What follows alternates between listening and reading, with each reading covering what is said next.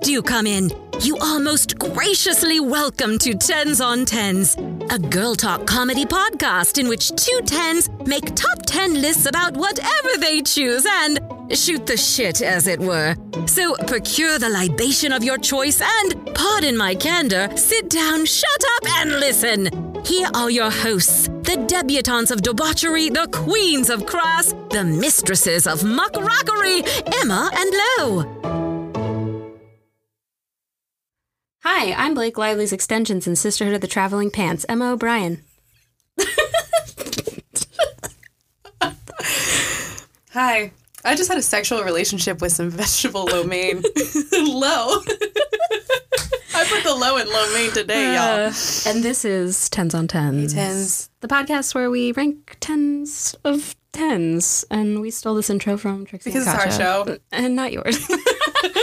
um, I love them so much. yeah, me too. I you know what, to be fair, like I'm not much of like a drag like super fan, you know? Yeah, I guess. But watching uh, is like a hobby for me. Oh my God, so That's good. so, funny. I want to get to that I could have like the worst day of my life and turn on their channel and instantly feel better about anything Instantly going feel on. Better. How fun would it be if we did intros like that all the time? Oh my god, we should have a YouTube channel. oh my god, could you imagine? Um, we should because that's how you get like followers, right? I know, but I always look like dump whenever I come over. what is your thing doing? I have no I'm having idea. technical difficulties. Hello, What pop is that thing called again? A spit guard? pop filter. You know, I'm just gonna. What the fuck is, is going lacrosse? on here? On the, I play lacrosse. Spit guard? Hey. I don't know. I'm gonna just hold it. she's a she's a That's not to get tiring after 30 minutes. No, but I got. Looks like you're about to play I've got- tennis. I've got I've got biceps now. You know. Hey, I know that's right. We're just talking They're about uneven. this. They are The uneven. strength is uneven. And it's not from masturbating, friends. It's because I have a hair dryer and I have a dominant hand. Right. That's what they all say. That's what they all say. Masturbating I've heard every excuse in the book. Any hoozle. Anywho's, So, uh, speaking of uh, Annoying. on-screen, well, speaking, of, being of of me- annoying. speaking of annoying, speaking of uh, annoying people and on-screen duos. Um, today's a really fun topic. I think this is very like girl talk oriented. We're talking about the most annoying on-screen couples, so TV or movies. And I know immediately when you think this that there's a couple that pops into your head. Keep it in your head. It's probably on this keep list. it in there. Keep We're it. going to talk about it. Yeah, we're gonna talk about it. Okay. and if we don't, please let us know. God, we want to DM know. us, email us. I want to know the tea. I want to know like the Hot goss. the hot goss. What's the four one one? Sorry, so sorry. What did you say was your intro? Your Blake Lively Sarah extensions from Sister to the Traveling Pants. You were Yes. hanging out by a thread, girl. Yeah, I know. good? she, you remember she was running on the beach with that pedophile camp counselor? Yeah. Yeah, I was like, ooh, clockable. But yeah, anyway, Anyway, that was your on-screen appearance. thanks. I remember like when we went and saw that movie, my mom took me to see it. And she was crying so hard during the movie. And I was like, Mom, oh my God. And I remember she like saw Blake Lively and she's like, You kind of look like her. And then Blake fucked her counselor. And she's like, Never mind. Gonna act like her. She's like, Never mind. Hmm. that movie was problematic. Oh my God. Yeah, especially when everyone's like, America Ferrera, fat. Fat, Fatty, the most fat, fat, horrible, fat. awful. Yeah. like literally what she made a like size. there's literally no way these jeans are gonna fit me because I'm fucking disgusting and ugly and gross. And I'm like, I'm like, okay, girl, what are you, a whoa. size six? Yeah. What? The, how did we survive the 2000s? We didn't. We didn't. We I had mean, eating disorders. Yeah, literally eating right. disorders in therapy. Thank you so much. Oh, that's right. Never mind. I forgot. Um, it's called disordered eating. We love it. Anyway, um, so unfortunately, though, I'm not going to be talking about Sister of the Traveling Pants, but every relationship in that movie is annoying. Every single Yeah. one. Every single one. Um, I will be talking about Alexis Bledel later, who played Ooh, Rory. Uh, Rory. Yeah. What's her What's her character's name in Sisterhood of the Traveling Pants? Uh, oh my gosh. Uh, I know it was Stavos and So I Stavros. He was sexy. so hot. Get into I that. stand him. Yeah, we do love What it. was her name? That's gonna bother Ah, me. fucking something. Lena. Lena. Lena. Okay, Lena. there it is. Anyway, you know who she's married to? That is uh super ugly. Who? is the guy? Mr. Bean. It's the guy that plays the jerk in Mad Men. The like pompous like asshole that they had to like pluck his hair so he had a receding hairline and then he had a permanent receding hairline after that. That sounds really unfortunate. it was, um, but it's the guy that was like, not great, Bob. That one. uh, So, oh, I never watched Mad Men, but I know what my intro is gonna be for the next episode. oh my god, yeah. I have the tiny hairs that they plucked. oh my god, we have we have fun here. Are we drunk on Chinese food? Mm, I mean, I did have two glasses of wine, and I'm Oh, okay. about to finish this one too. Um, can you be drunk on Chinese food? I think so. It's the MSG. Yeah. See, MSG. I hate a bitch that's like, I really don't like it, like, because MSG. oh, I'm like, MSG is good for you. MSG is delicious. MSG is just like salt. Fuck you. Are you kidding? People just be mad about all sorts of things. But speaking of mad, I'm probably gonna get pretty mad at this list because some of these people infuriate me. Okay, then let's get into Let's it. get into it. Would you like to go first this yeah, week? I'll start with us because we were just talking about Rory.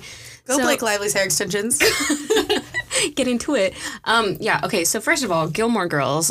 How are how are you on the on the yay to nay scale for this show? Neutral. Neutral. I've never really watched it.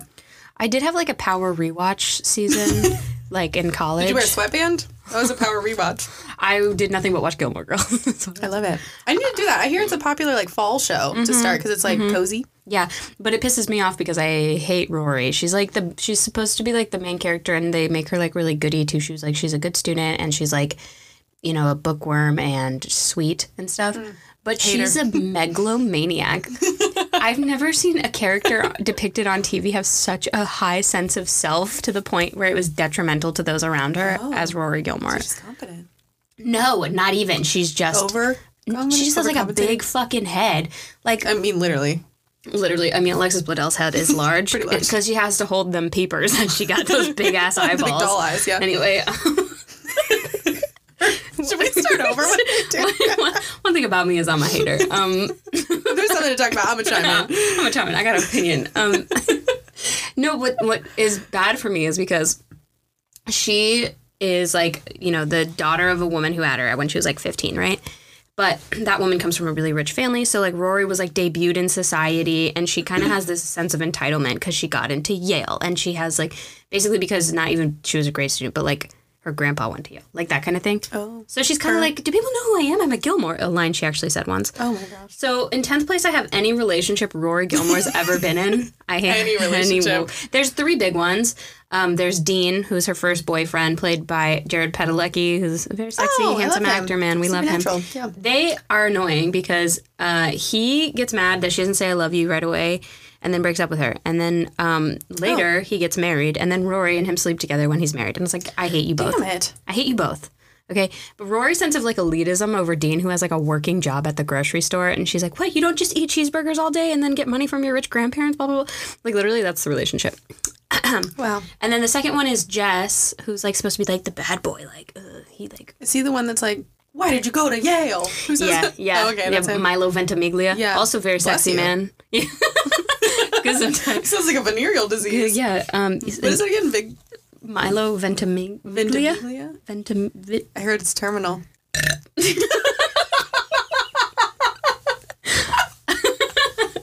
oh no, the side effects are already creeping in.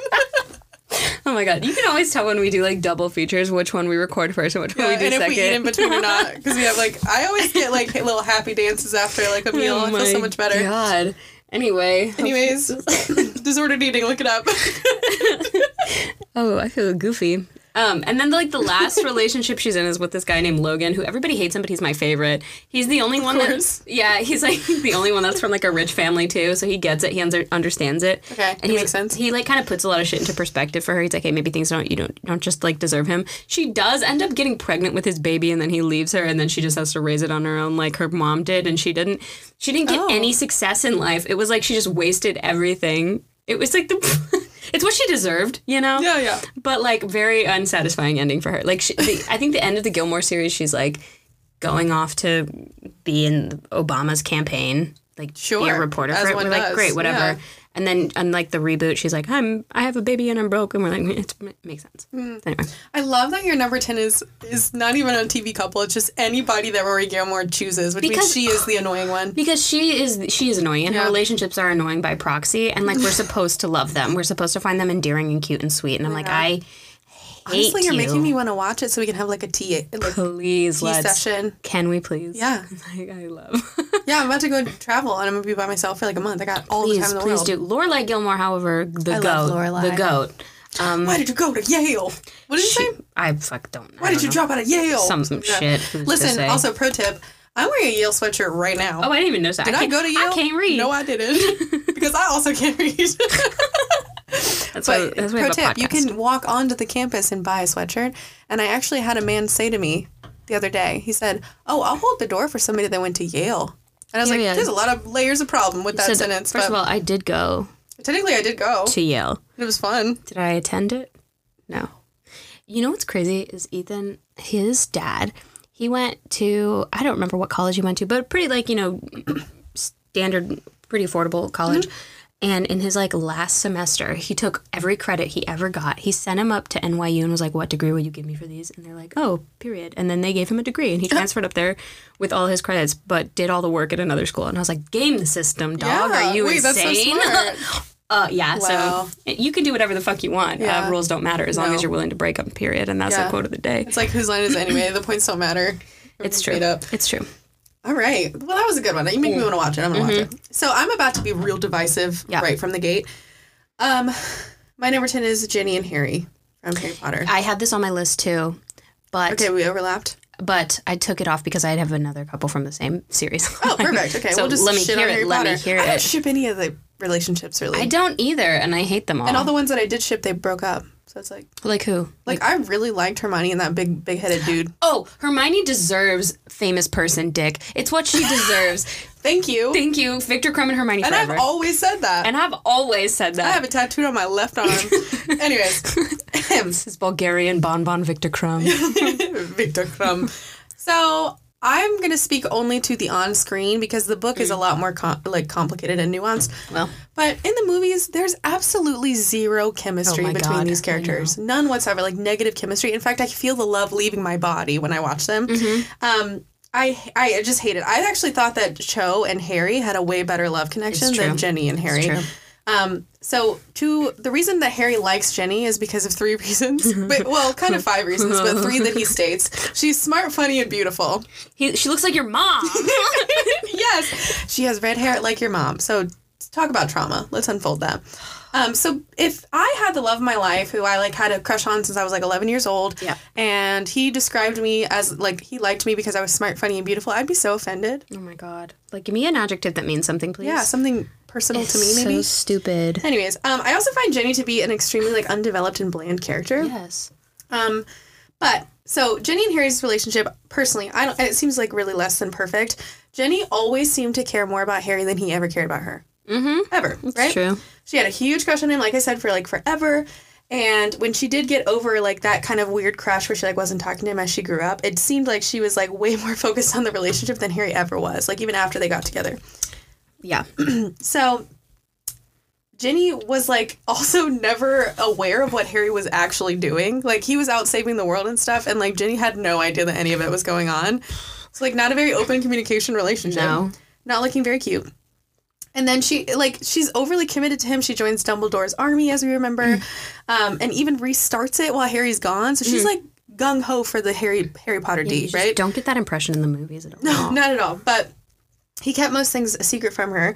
Um, and then another one of the worst moments is Harry breaks up with her because he has to go hu- hunt for the Horcruxes. Yeah. So he's like, "Anyways, Ginny, this has been fun." like he just break, like she doesn't even go with him. I don't. He brought Ron and Hermione. He couldn't bring his girlfriend. Yeah, no, because it's also Harry's girlfriend, let's be real. Um, no, I think that one thing I don't understand, just unrealistically, about Ginny is right. Her introduction is in the second movie, book, whatever. Um, book Ginny, whatever. She's kind of a not like other girls type, so we don't really give a shit about her. But movie Ginny is possessed by Tom Daddy Riddle, the hottest fucking 16 year old in the blog and on, on at Hogwarts, Yeah. right? And then she chooses to obsess over Harry Potter. Um, little glasses. Are you joking? No, no 11 year old year old girl in her right mind would. First of all, no. She'd be like, absolutely possess my body. You can keep doing that. Literally, that's, and that's what happened. Yeah. And then for them to be like, actually, she's in love with Harry. Oh, is she? I don't. I don't think that that's the truth. Harry kind of looks like Tom Riddle, so maybe she's kind of trying to like relive it. But he's short and 11. Also, Short King. Short king. Short King deserve love too. I just think Harry has like this like god complex. I, I don't really like Harry Potter as a character anyways. I know I'm gonna make a lot of people really angry, but like I don't know. Ginny Ginny and Harry just felt like an afterthought kind of. It, yes, it's especially in the movie. J.K. Rowling wanted him to be part of a family. Yeah. And so him joining the Weasleys was like the only way that made sense to her. I mean, I guess so, but like, damn, just because I'm Ron's little sister, you have to fall in love with me because I'm smart, funny, and beautiful. And she's she's like, And like the another, the only other reason Harry ever gives in the in the movie is that she's good at Quidditch.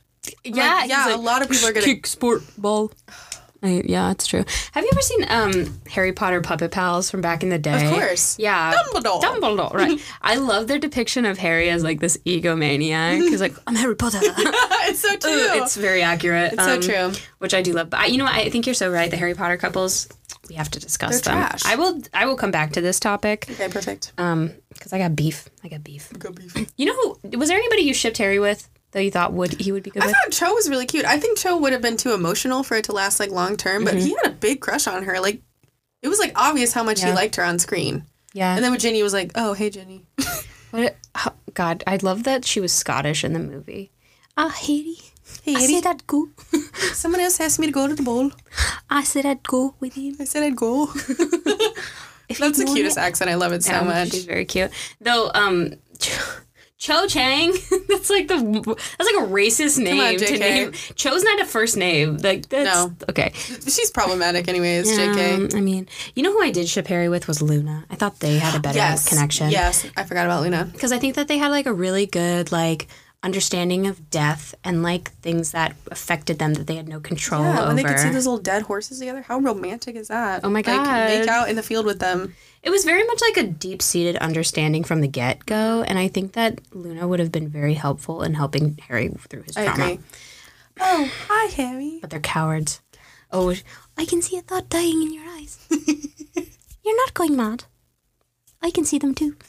I love that everybody in the uh, Harry Potter I like how universe. you're moving the thing as you. Yeah, right. This is stupid. You probably can't hear it anyway. Um, what I love about this is that every Irish person in the Harry Potter series are depicted as lunatics. Mm-hmm. this other one's Seamus Finnigan. Yeah. Um, When he blows himself up. Dad's a muggle. Mum's a witch. Bit of a nasty shock for him when he found out. anyway, well, did, can y'all can y'all tell I was a theater kid? Um, all right, number nine for me is Andy and Nate from The Devil Wears Prada. Let's get into this gig, girl. Goddamn. Okay, I haven't seen this in a long time, so I'm gonna try to keep up. So he's the real villain of this story. This is the curly haired dude, Yeah. like fucking fine as shit. Yeah, he's so, hot. hot. Um, that's why he's a whiny piss baby.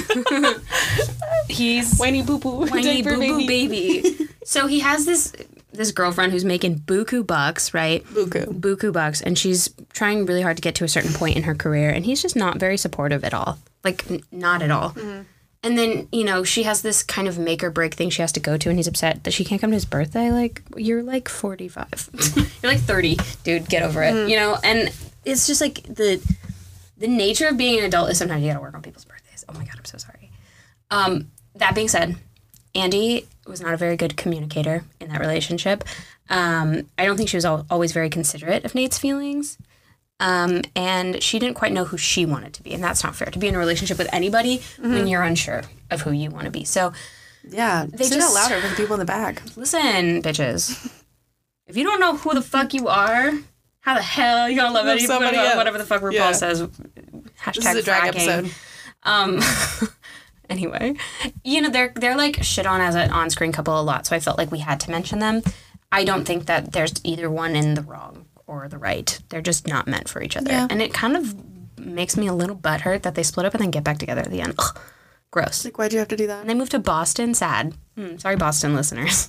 Okay, I'm gonna go on record. Yeah. I love Boston. You do. Tell I me why. I loved it. I just loved it. Like everyone always describes Boston as we're getting really off topic, but everybody describes Boston as like a clean New York, and I was Mm-hmm. like, ew, that makes me not want to go there at all because I really hate New York. yeah. Sorry, best friend who lives there. um, I hate it, and so I was like, why would I want to go to Boston? And then I went, and I was like, whoa, this is amazing. It's so clean. Everyone's nice. They're nice in Boston. Yeah, I ran into some nice people. Damn. Because you kind of have to look at their faces, see if they want to talk or not. But like, yeah, Okay. All good right. food. I'll take it. drinks. It's Yeah. hella expensive though. That's the only thing. Cost of living is through the roof. It's expensive on the East Coast too, so like Yeah. it's probably less expensive than New York. I saw a TikTok of somebody who paid six hundred dollars for an apartment in New York, and I was like, "Wow, good!" And then I went and saw their apartment. It's literally a closet. It is the size of this room that That's we're in. That's so suffocating. but it's like it's like kind of a loft. It's kind oh, of like, the bed's up. Yeah. Oh no, I couldn't do that. But could you imagine? I mean, imagine bringing somebody home. Which I love how my brain goes there first, but like, I mean, it, it's not like you got roommates, you know. True. I mean, knock it's, knock. Period. what if you did have roommates? Hello. I mean, Hello? And then over, I'm you want th- if you want three hundred dollar rent in New York, yeah, that's how you do it. Jesus Christ, right? No thanks. So Anyways, yeah. yeah, I wish they hadn't gotten back, to, back together. Okay. Um, I don't really have my number, but I'm just like I'm trying to gut check how much they annoy me Yeah. as I go along. Um. Oh, I did have my next one picked out. Honestly, that's on me. Okay, uh, next is another really divisive one Rachel and Ross from Friends. This was also when we had a crossover on because you know we're always like, oh, you like we never do the basic one because we always think the other person's gonna. Yeah, this. I tried to be basic. Yeah, me too. And then We I both to too basic. we were both too basic. Whoopsies. This is, if not the inspiration for this list, I feel like. Oh, my God. Ross and Rachel, tell me, tell me your takes. I also hate Ross. Like, I just hate him as a character. I'm not even that Mm. So big of a Friends person. Like, Right. I've obviously watched every episode multiple times, but some people are like, it's their life. And I'm not like that. But anyway, so Rachel and Ross, their relationship was hinted at from like the very beginning. So Rachel joins the group in the pilot episode after running away from her wedding. And Ross makes it evident that even after all this time, he still has a crush on Rachel. So here we go. Um, Ross and Rachel's relationship was the main focus of the series for a really long time, though eventually, thankfully, they made way for like Monica and Chandler um, and Phoebe and Mike, even. oh yeah, they're a good one. Yeah, they're a good. Um, so I actually pulled this from someone else, um, but it's it's basically saying, can't these two make their minds up about literally anything? They're the worst TV couple ever. Are they both Libras? That'd be good to look into. But they want to be together, but when they actually are, they can't stand each other. And then once they break up, they get mad at each other for being with other people. It's just like a really toxic cycle. Ross is really overbearing, in my opinion, but Rachel always like pushed him away and only wanted him when he was with another woman. They were never ever certain about their feelings for each other, even when they had a whole ass baby together. Named Emma. Named Emma. Purr. That's when my name took off. Um, so the the infamous break is, I think, what annoyed me the most about Oh, yeah, all of this. course. So the break began in season three. Ross basically became insecure, it's kind of similar to Devil Wears Prada Mm-hmm. about Rachel's career taking off, and she ends up having to work on their anniversary. So Ross goes to the her job and tries to surprise her and disrupts her busy day because she's busy, Yeah. as she said, she's busy. And Ross blames her coworker Mark, who just happens to be like a handsome guy. Yeah, right. And she's like, "Hey, we need a break from each other." Um, and then Ross brings home someone from the club. Yeah, Like, that's right after that. him. Are you joking? Yeah. He decides not to tell her the next day when she wants to get back together. But this girl in question is roommates with Gunther, who works at the coffee shop. Oh fuck. Creepy, creepy Gunther. And the Yes. truth comes to light. So, break means something different for both of these parties. Mm-hmm. Here's my issue with them they don't want to be together when they're not together, like when they're together, but when Yeah. they're not together, they want to be with other people. If they just had a simple sit down conversation, Oh my god, literally. like it would be one season long. I know. That would be Um, it. That's probably why it didn't happen. And I just find Ross to be like such a whiny, selfish bitch. What the fuck is his problem? And for some reason that like he was like, oh my god, people are like, oh I love Ross, he's like my favorite character. I'm like, he's an overgrown twelve year old. He Mm-hmm. likes dinosaurs, and it's not like being a paleontologist pays super well. So what? How's he fucking affording Mm-hmm. this place that he's at? And you know he has been divorced three times. That should clue you in. I'm just saying, like, he is very selfish, very annoying, and very whiny. Like, shut the fuck Mm-hmm. Yeah. up. And then also, he's like an elitist. He's kind of like one of those guys that's like, you know, I'm thinking about those like incel forums, you know? Yeah, he does give me beta boy energy. yeah, and or he's like, you know, oh, when I was fat, no, these girls didn't want me, so I gotta get, I gotta looks max or some shit or whatever. He annoys the shit out of me. He's also, and you're gonna hate this. I just looked it up. A Capricorn. Oh no, Yeah. I don't speak for him. Is he a December Capricorn? I have no fucking clue. Rachel's a Taurus. Oh, I could see that. Go That- girl. Rachel Grange, she's a Taurus. Yeah. Yeah, of course. Come on. That does check. Yeah. Um, Ew, a Capricorn. Okay. Yeah, but- I speak for all Capricorns when I say we don't claim him. it's fair. I that's absolutely true. Yeah. That's why he's Although neurotic. we can be a little elitist too. Yeah.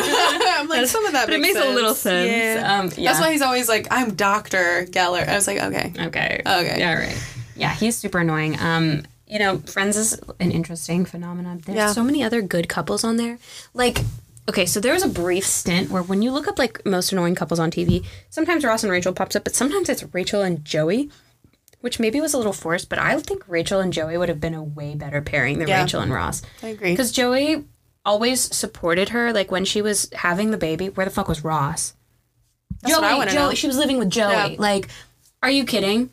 It just it, like he was a bit of a womanizer, but like in the same way Rachel like dated around. You know, Mm-hmm. It's like they, they just seem like they could have found each other and been Yeah. a little bit better. But Yeah, I agree. I'm gonna look up. His I almost sign. had that on my list too, but then I was like, actually, I hate Ross more. So. yeah, fuck it. I'd rather her be with Joey. Um, Joey Tribbiani. What's his sign? He is also a Capricorn. What the fuck? Wait, are they all Capricorns? No, are they I all Earth Joey's signs? a Leo. Wait, okay. What is Chandler? Uh, he gives me Libra vibes. I'm getting like Virgo. He's an Aries. Hmm. What? These are not making Really? any sense today. Is this real? Monica? That has. She's she's got to be a Virgo or Virgo. She's a Virgo. yeah, yeah. Um, interesting. Okay, moving Aries and a. Virgo. That's a good pairing, though. Monica and Chandler, right? I feel like an, a, Or am I thinking of Aquarius? yeah, because like air signs and fire signs are good, but fire signs and earth signs, No bueno. no bueno. No bueno. Yeah. Okay, next one for me is Eleven and Mike from Stranger Things. Attacking little kids on the show. Fuck you guys. I hate them. I hate all teenagers to start, but these particular teenagers Yeah. I want to kill. Um, Ooh, I'm curious to hear. Okay. Elle is great. She shouldn't be in a relationship because she's literally going through learning how to be a fucking person. Okay. Um, and she, what ends up happening is she's not really allowed to see anybody right off the bat. She only really sees her dad and Mike. So it's almost like she right off the bat being isolated from society by a little boy. Yeah, it's like child marriage. Literally, it's like child marriage. And he doesn't even talk to her. All they do is make out. he knows fuck all about her. And what he does know about her is that she has superpowers. So he's obsessed with her, but only because of that. And they even cover that, I think, in the, in the most recent season. She's like, well, what if I don't have superpowers? But anyway, um, he just takes all of her valuable socializing time to suck face. and he's ugly. What I'm would you do at 12, though? I mean, like, sure. Her dad should have been up in that a lot more, though, and be like, "Get the go to the mall. Yeah. get the fuck out of my house." Yeah. Hopper was strict, but he didn't catch a lot of things. No, sure. and like the fact that like Lucas and Dustin and Max didn't really talk to her that summer. It was just Mike Mm-hmm. all the time.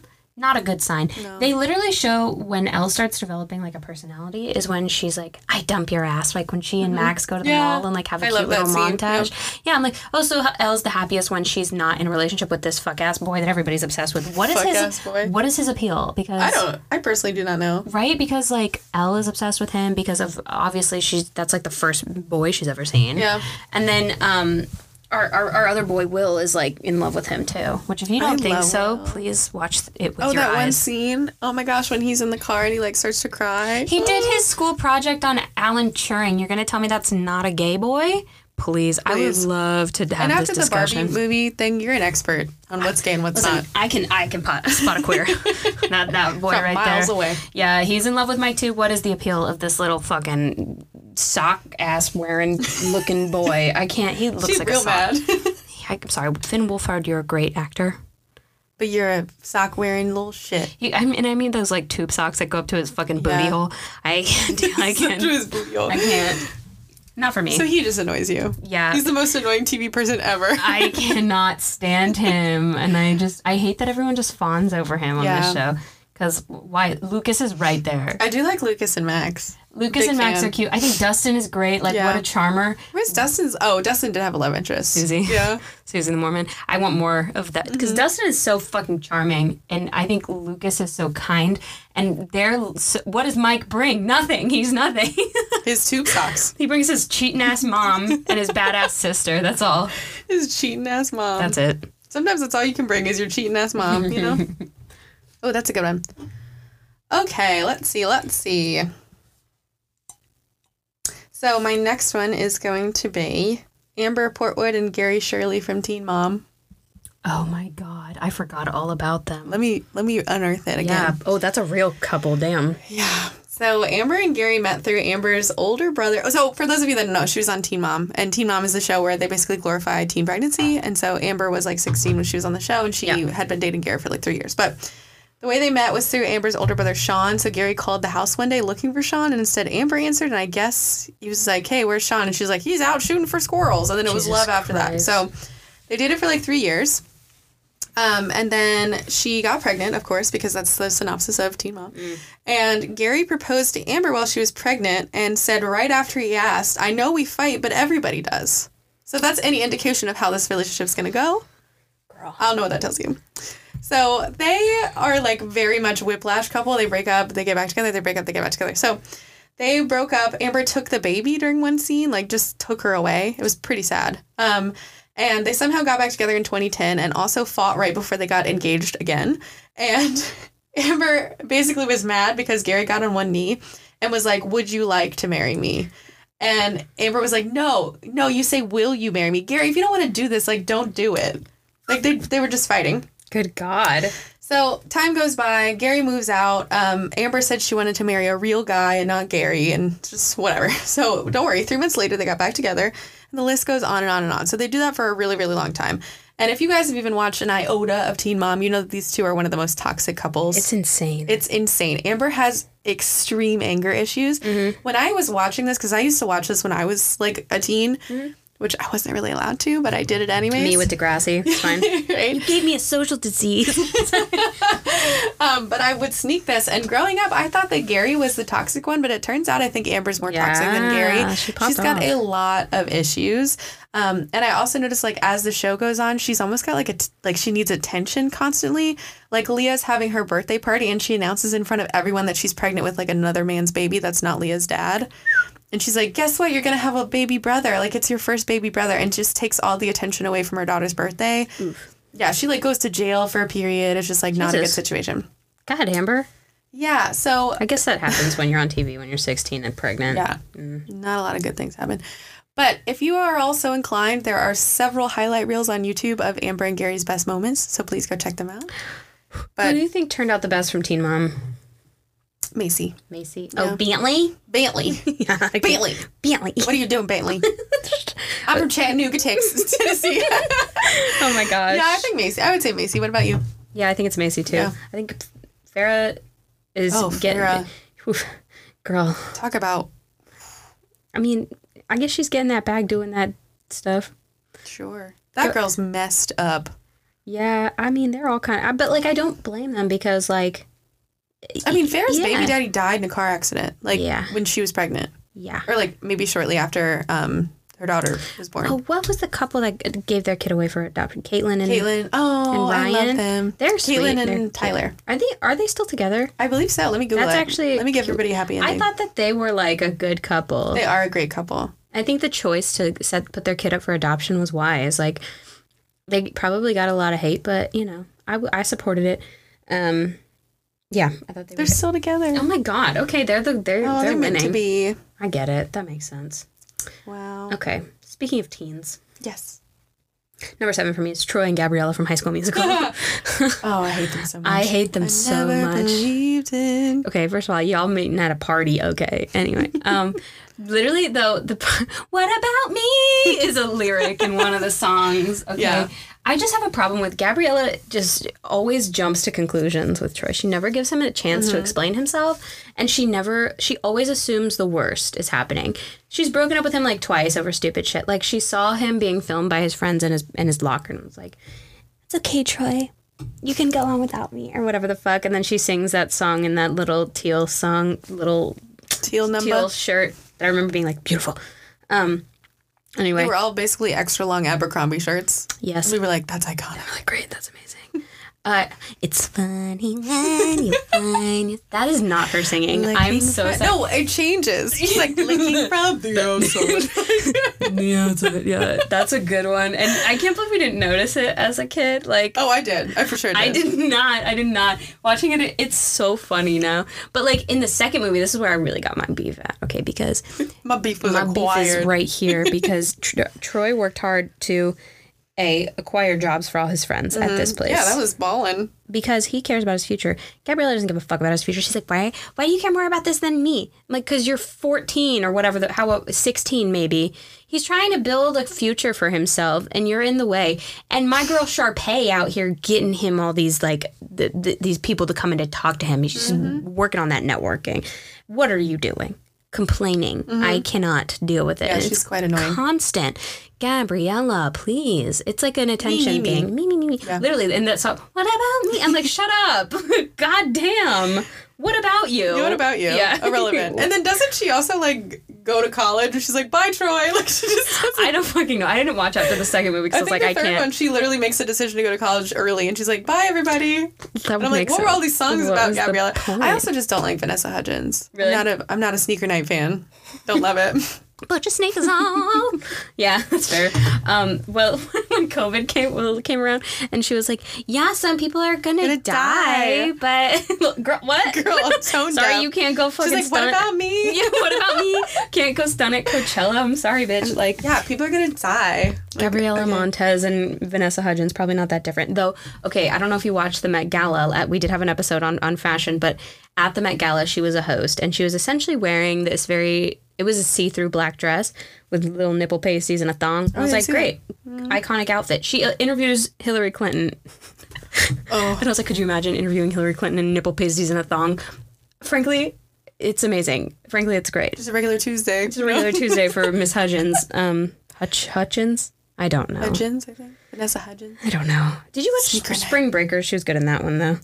I did. What a clusterfuck acid trip of a movie that was. It's underrated. I've never seen anything weirder in my life. I know. It's a good one, but yeah, strange. Anyway, Strange. Troy and Gabriella can eat my ass. I don't act their teens. Troy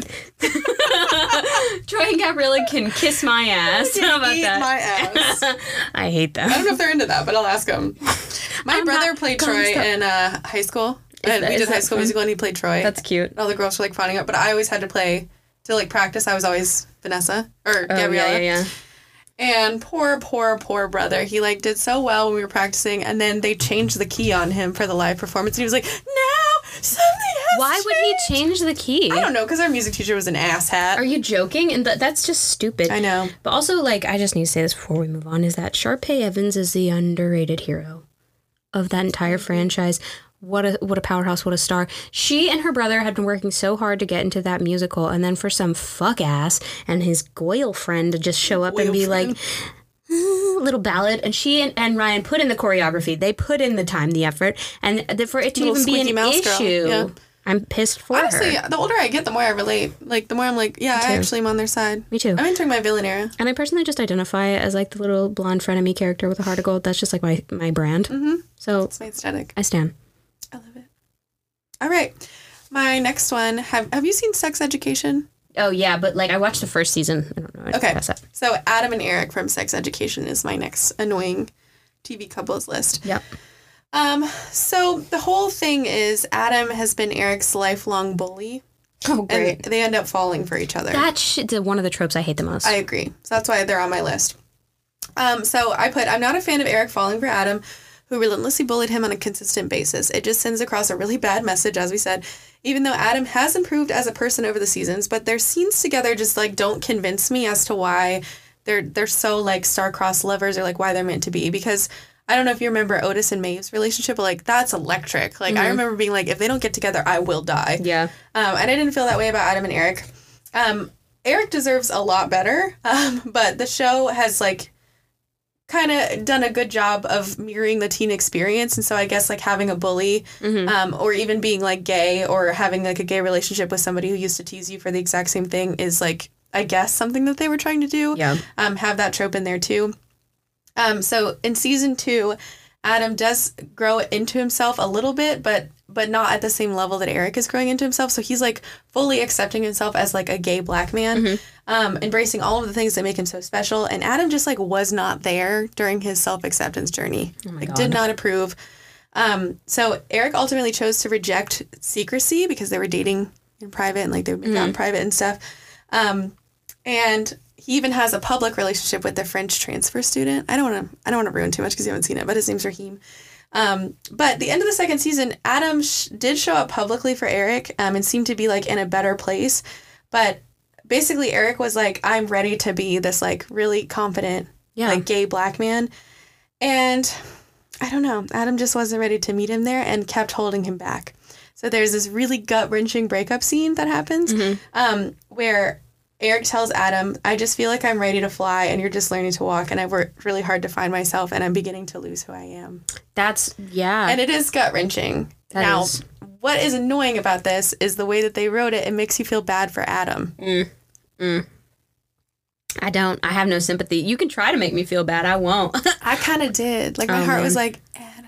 Oh, beep. It was, and he was like crying and he like wiped it away with his like whatever. But it's also like, fuck you, dude. Like, Um, I literally I hate this trope so much because a what it insinuates is that like everybody that bullies you is like secretly into you, and it Yeah. kind of like pushes this like, oh he's just bullying because he likes you, like with girls. or like guys are mean to girls when they like them. yeah, it's, like, the no. same thing, and I hate it. They did something similar like on Glee, Mm-hmm. where like the bully ended up being gay, and I mm, hated that so much. Everything about it, it just is stupid. Yeah. It's stupid, and we're better than that now. And if you're not mature enough to like talk about your feelings without like hurting Mm-hmm. someone physically or mentally or emotionally, then what do I want to do with you? Yeah, and I mean, I understand that teenagers don't know how to do that yet, But um, oh my God, give gay kids a chance. Yeah.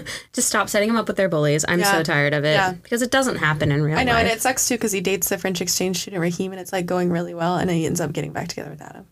So it's like, I hate yeah, it's they just have a gravitational pull to each other, Mm-hmm. and it, I'm, I just wish there would have been better for Eric I just, well, I know one thing is that the gay students never end up dating their bullies. in real life. No, they don't. I can tell you that's never fucking happened No, because little little Waylon in his little Stetson, he's ready to fight a bitch Yeah. and not kiss a bitch, maybe in secret. But at this moment, no, he's trying to give a black eye. It's like it's a, it's a I don't know. I hate it so much. Yeah. Okay, in a similar vein, ooh, not a bully, but definitely fuck up. I hate Ron and Hermione. I'm going to just say it right now. I think they're the worst couple in Harry Potter. Ginny and Harry have no chemistry. Ron and Hermione are actively bad for each other. Yeah. Like, oh my god, they they set off the worst in each other. Right? Like Okay, for Ron it's like weaponized incompetence. Mm-hmm. Okay, for Hermione she's like what am I trying to say here? she's an elitist and a little bit of a snob and like exasperated she's kind of got a little bit of a temper but ron is like i, I don't aloof. he also has insane jealousy issues insane jealousy issues because he always feels second fiddle mm-hmm. Like he always feels second To fiddle. Viktor Krum. to well not even to harry but also Yeah. like ron was a Viktor Krum mega fan mm-hmm. and then was like i fucking hate him because of hermione. Viktor Krum was so sweet and emotionally intelligent and kind and it's what hermione deserved. Plus he liked her when she was you know frizzy haired and buck teeth and all of that. Ron didn't realize hermione was pretty until she got a, like a, a blowout. Mm-hmm. I hate that. Yeah, stupid. Um, and I and I, I will say it again. I think Hermione and Krum should have been together, and I will. And Ron sh- deserves I'll loneliness. get on that ship. Yeah. I'll get on that ship. I'll buy a ticket. Thank you. Yeah. It's good. I don't think I like anybody else for Hermione because sometimes people like to put her and Harry together, Mm. but that feels wrong too. Very bro zoned. I like it. Yeah, I think that that They're too. They're too good at friends. I don't. and I don't really often see good female male platonic partners, and I think that that movie Mm-hmm. Let's that actually one sacred. Yeah, I think that one's really special, and you can see it in like the the seventh movie. I think when they have their little dancing scene. Some people are like, what's the fo- what's going on? Are they gonna make out? No, it's like a friends supporting Mm-hmm. each other, and you can like do those things with people when there's trust. Yeah. Ron doesn't trust Hermione or Harry in those Yeah. situations, so what he's gonna do is actively ruin their friendship based on his own insecurities. Yeah. and I hate him. Like I. I simply hate him. like Ron Weasley is the worst character put to page. I'm so sorry. I don't care for him. yeah, I'm not a big fan. And it's like a lot of characters in Harry Potter are like I deserve her kind of characters, like Snape. Mm-hmm. Ron is also one up there, but he's just not depicted as a bad guy, and he should be. I'm Yeah. so sorry. Like I can't deal. Hot tea, serving it. Right then. I We're hate gonna get some hate mail for the first time. I bet Harry Potter fans are whew, another level entirely. Yeah, but you know what? I am one. Like, listen, you're among friends here, Harry Potter fans. Okay, but listen, we're going through it right now, and I think it's our job to call out the nonsense that's in these books and these movies. And I know, that's quite right. a bit of it. Yeah. quite a bit of it. Okay. Quite a bit. Mm-hmm. All right, my next one is Elaine and Puddy from Seinfeld. Okay, so I know Elaine. I don't know Puddy. I because I've watched maybe like f- a few episodes of Seinfeld. Puddy is the voice actor for Kronk in Emperor's New Groove. Oh, yeah. oh, Patrick Warburton. Sure. Yeah. Yeah, yeah. There you go. So the whole premise of Seinfeld is that all of them date people and break up with them for the dumbest reasons. And I mm-hmm. actually genuinely believe because I grew up on that show, that's why I am the way I am. Oh my god. I think it psychologically makes a lot of sense. But Elaine is known for being in some annoying relationships and breaking up with people for the smallest of reasons. So, for instance, she has this guy, Jake Jarmel, who's played by Marty Rackham. It's one of my all time favorite relationships that ended over something silly. So, Elaine initiated it, but Jake is the one who officially broke things off because Elaine was mad that he refused to use exclamation points in a message he jotted down about her friend giving birth. So Elaine brings up the issue and makes a mountain out of a, ro- a molehill. The fight escalates, they both break up. Eventually, they get back together in the same episode, but Jake ends it again when he learns that instead of rushing to the hospital when he gets in an accident, she stops to buy Jujyfruits. I mean, she's a little bit of a psycho, and I kind of stand. Um, And then she also dates a man named Joel Rifkin, who uh, shares the same name as the famous serial killer. um, and she's disturbed during like a game where they announce Joel Rifkin's name. She's like disturbed that they said that out loud, and she's like, "Please change your name, Joel. Please change your name." And it's actually weird. Fun fact: One of the first suggested names in the script was actually OJ after OJ Simpson, and it turns out a few months after that episode aired, he like went to trial for murder. Isn't that Oh, wild? shit. Oh, you know what's crazy? That's just a little tangent. Speaking of hmm. murderers, Yeah. I found out today because Megan sent me a little thing about it that like nearly every serial killer was a Capricorn or a Sagittarius. Purr. Look at us. Look at us. It's like We're not committing murder. We're just we're just got a podcast. slaying these bitches. Hey. um, Oh, that's no, you and me, we're teaming up. I got the that's so gumption, you got the know-how. I Let's thought most it. of them were like Gemini. There's there's a few Gemini's and a few Pisces. That's so interesting. Yeah, but it makes sense, doesn't it? It does. Yeah. I could kill some fucking I could people. too. anyway, anyway, so she she's talking to this Joel guy. She's like, "Please change your name." And the pair literally can't decide on a name, so Elaine breaks up with him. Oh my god, Like Petty Queen, I love her. Um, so David Puddy, however, is one of Elaine's true love interests. Like really, the only character on the show that Elaine could have like been married to. Like Mm-hmm. she, he was in there for the long haul.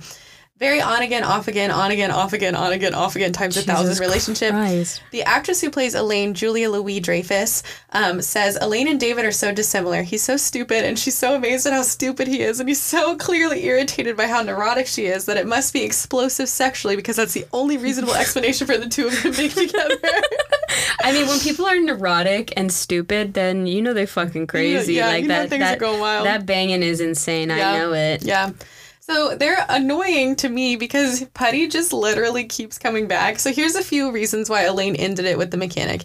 He wore he's a mechanic. Mm-hmm. He wore body paint to a New Jersey Devils ice hockey game, and she thought it was so fucking stupid she broke up it's hilarious. I would do that too. Yeah, I was about to say you. He's incredibly religious and she's not. In fact, one episode he just kept telling her how she's going to hell. She's like, "Okay, I'm done." yeah, I had a student tell me that once. Oh damn. Yeah. Is it David Puddy? No, it was a kid who was like, "Do you believe in God?" I was like, "I don't know," and he's like, "Oh God, hope you you like hell, hell, bitch. I was like, "Oh, okay, Jaden." See, that's where murder would be acceptable. in. All right. Um, so he's stupid, she's not. He's also a recovering germaphobe, and she's not. In the episode, The Butter Shave from season nine, the two managed to break up, get back together again, and break up again all during the course of an international flight and the preceding taxi ride to the airport. As you do, as you do. They're just like so unpredictable. Do you have you ever been in a on again off again relationship? Not like that, no. Maybe not to that degree, but I feel like all of my relationships are on again off again. Really? Oh, oh yeah, I'm really I- bad at it. I Dude, can't do it. I won't consider someone as a lifelong partner until we've broken up twice. Really? You're like checking the boxes. You're like, well, phase one's done. On to phase two. I'm like the I'm queen of fight. fucking your ex boyfriends. It's fine. It's worked out. It's fine. I don't know. I don't know. I think like once I'm done with somebody, I'm done. Like I don't want to get back together with you. but it depends on what we took a break for. I literally, I don't give a fuck. Like the way your face looks today is really annoying me. Can we take a break? yeah, no, I don't know. It's just it's just a consistent pattern with me, Yeah. and you know, Maybe you're Elaine. maybe. I don't. She. We were in the same sorority. Me and Julie Louise Dreyfus. Oh my gosh. You- her and Dorinda from the Cheetah Girls. That's how you know you've made it. Go Delta Gamma. I love it. um, Anyhow, I'm not in that sorority anymore, so don't don't hit me up.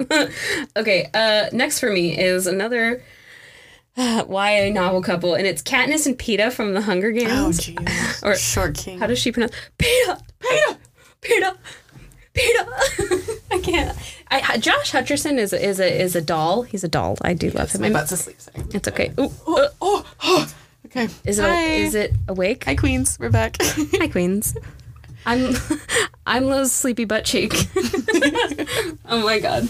my left one's taking a nap. Why you get two of them, baby. Yeah. One's got to drive the bus. Um, anyway, Hate us. Okay. uh, so yeah, Peeta and Katniss, I think fundamentally understand e- misunderstand each other Mm-hmm. all the time. Katniss gives me asexual vibes. That bitch Agreed. does not give a fuck. Jennifer Lawrence gives me sexual vibes too. what do you think? I can't stand her. Oh. I cannot stand No, her. that's some tea I could get in on. God. We should just do a hate list one day. the celebs All the I cannot stand, and it would yeah. be like Amy Schumer and like Jennifer Lawrence. It would be like a top 50 list. It would be so Yeah. long. Yeah, she just was like she kind of branded herself as like that. I'm quirky. I eat pizza and I'm skinny, like cool girl type. And okay, that just got old really quickly. And I don't know. I think every character she's ever played is a psycho. Katniss is her most likable character, and um, Katniss is not very likable Mm-hmm. Yeah. in my like, opinion. that's barely. yeah. So I think it's it's just her sheer dedication to something that makes her likable. But anyway, um, Peeta is delusional to think that Katniss is into him for anything other than a trauma bond. You know, and he's such a sweet, empathetic person that deserves somebody who's willing to be emotionally vulnerable with him. Katniss is not that bitch. She's gonna save you from being shot, maybe. But that's just because she feels obligated Yeah. to, and not because not she, she likes you. cares about Yeah. you that much. Literally, I think she just like the same way she felt like she had to take care of her sister because her sister wasn't being taken care of by their mother. She felt like she had to take care of Peeta in Mm-hmm. the Hunger Games, and that is a thing that just kept rolling with her. So uh, some people are like, "Oh, I think Gale would be a better match for her." I'm like, I don't think anybody would. I don't think this woman wants to be in a relationship with Totally anybody. tied down. Yeah, and so it's just so stupid to me that they end up together because there's literally no chemistry with them. Yeah, I agree. I can't deal with that. And I feel bad for Peeta. He deserves more. Katniss also deserves more. She doesn't want to be like held down, whatever. And soft king, short king Josh Hutcherson as Peeta Mellark deserves a queen. Yeah, I don't know if it if that's what weirds me out about it is like the actors, like what they look like. Because in the book, I was kind of convinced, but then I saw the movie and I was like, absolutely not. Would this work in a million years? You know, I will say this: I was a big Harry Potter person growing up, but Suzanne Collins popped off with the Hunger Games. That, She did. Uh, wow. If you reread those now, you're like, this bitch, she did the damn thing. They were really good. They are really good. you know what scene sends me into absolute orbit? Like I lose it every time. You know when. You know when Peter camouflages himself? and he looks like the rock. That's so funny. And you're gonna you're gonna tell me you learned that from decorating cakes, bitch. What were the cakes decorated like? Nature. Nature cakes. That is so funny. I forgot. I forgot all about that. eyeballs popping out. Oh god, sends me into orbit. I can't. Oh my god. Yeah, but those movies are just like um I don't know, they're just socially poignant and they were ahead of their time and what they were comment commenting on back then. And I remember watching the movies like Ethan and I were doing like a little rewatch during the like BLM protests and stuff. And we're like especially there's this scene where they're going on like all the the world tour essentially to each of the uh-huh. districts to spit their propaganda and they go to the one that's like I want to say district 4 where there's like a lot of black people it's like the farming district mm-hmm. and then that like police riot breaks out I was like Ooh, I forgot about that. I was like, oh, this is like, damn, okay. So I mean, like, Hunger Games is a very good novel, and I I don't think the movie should have emphasized the triangle element as much as it did because mm-hmm. it undermined all of the good things about it. Yeah. So it's a it's a couple that doesn't work, and it's a couple that annoys me. I just I want to see what happens when we have like an action movie or like something along those lines that like doesn't have a love interest. Like you can't tell me it's going to be less successful than like forcing something. yeah, I mean, I really feel like the movies weren't so much like is th- will they won't they Right. like. The, the books weren't doing that, but like the movies were like, let me just, we're going to do the Twilight thing. We're going to Yeah. steer full into that.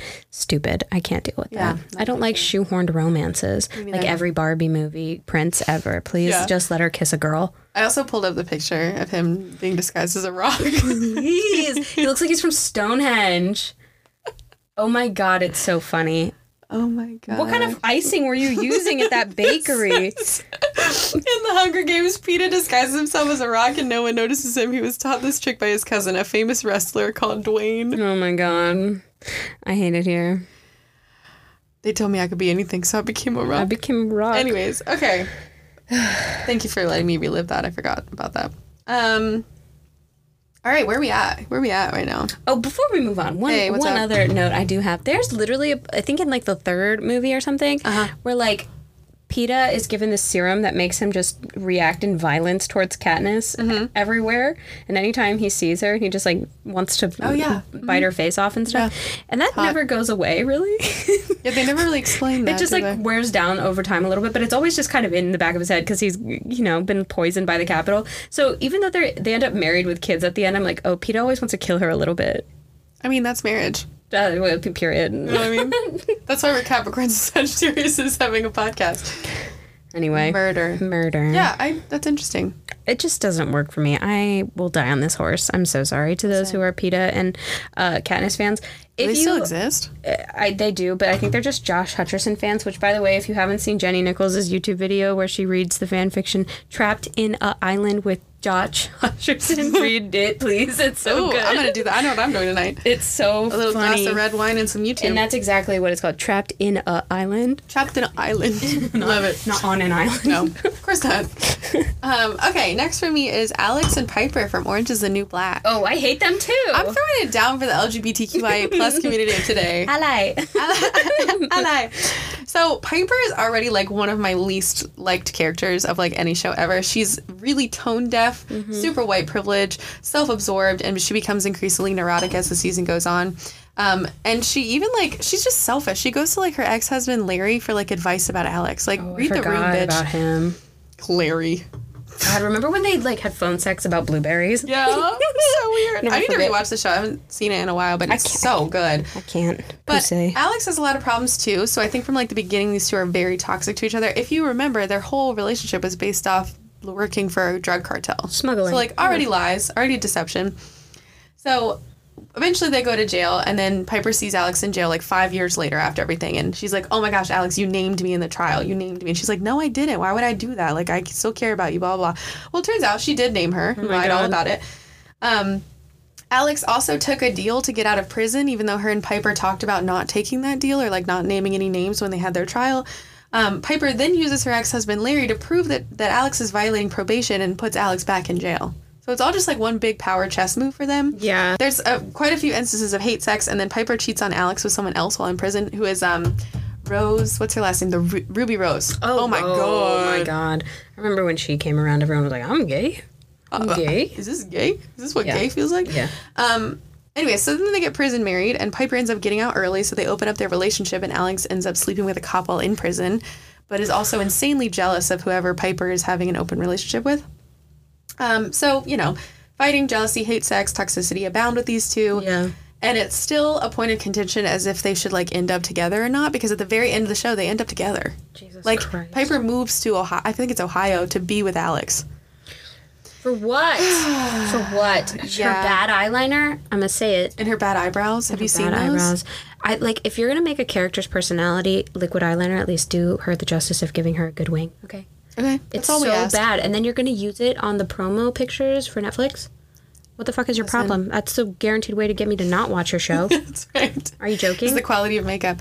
But yeah, I don't know. They they never really do. I mean, Orange is the New Black has very few characters that end up like in a quote happily ever after situation, and Piper and Alex are exactly the same. It's complex, it's messy, it's flawed, and a lot of people online are saying that's what makes it so good and so real, and that's why they like Alex and Piper. But I'll be fucking damned Yeah. if I trust anybody if they were like, why would I name you? I still like like you and care about you, and then like, just kidding, I did it. Bye.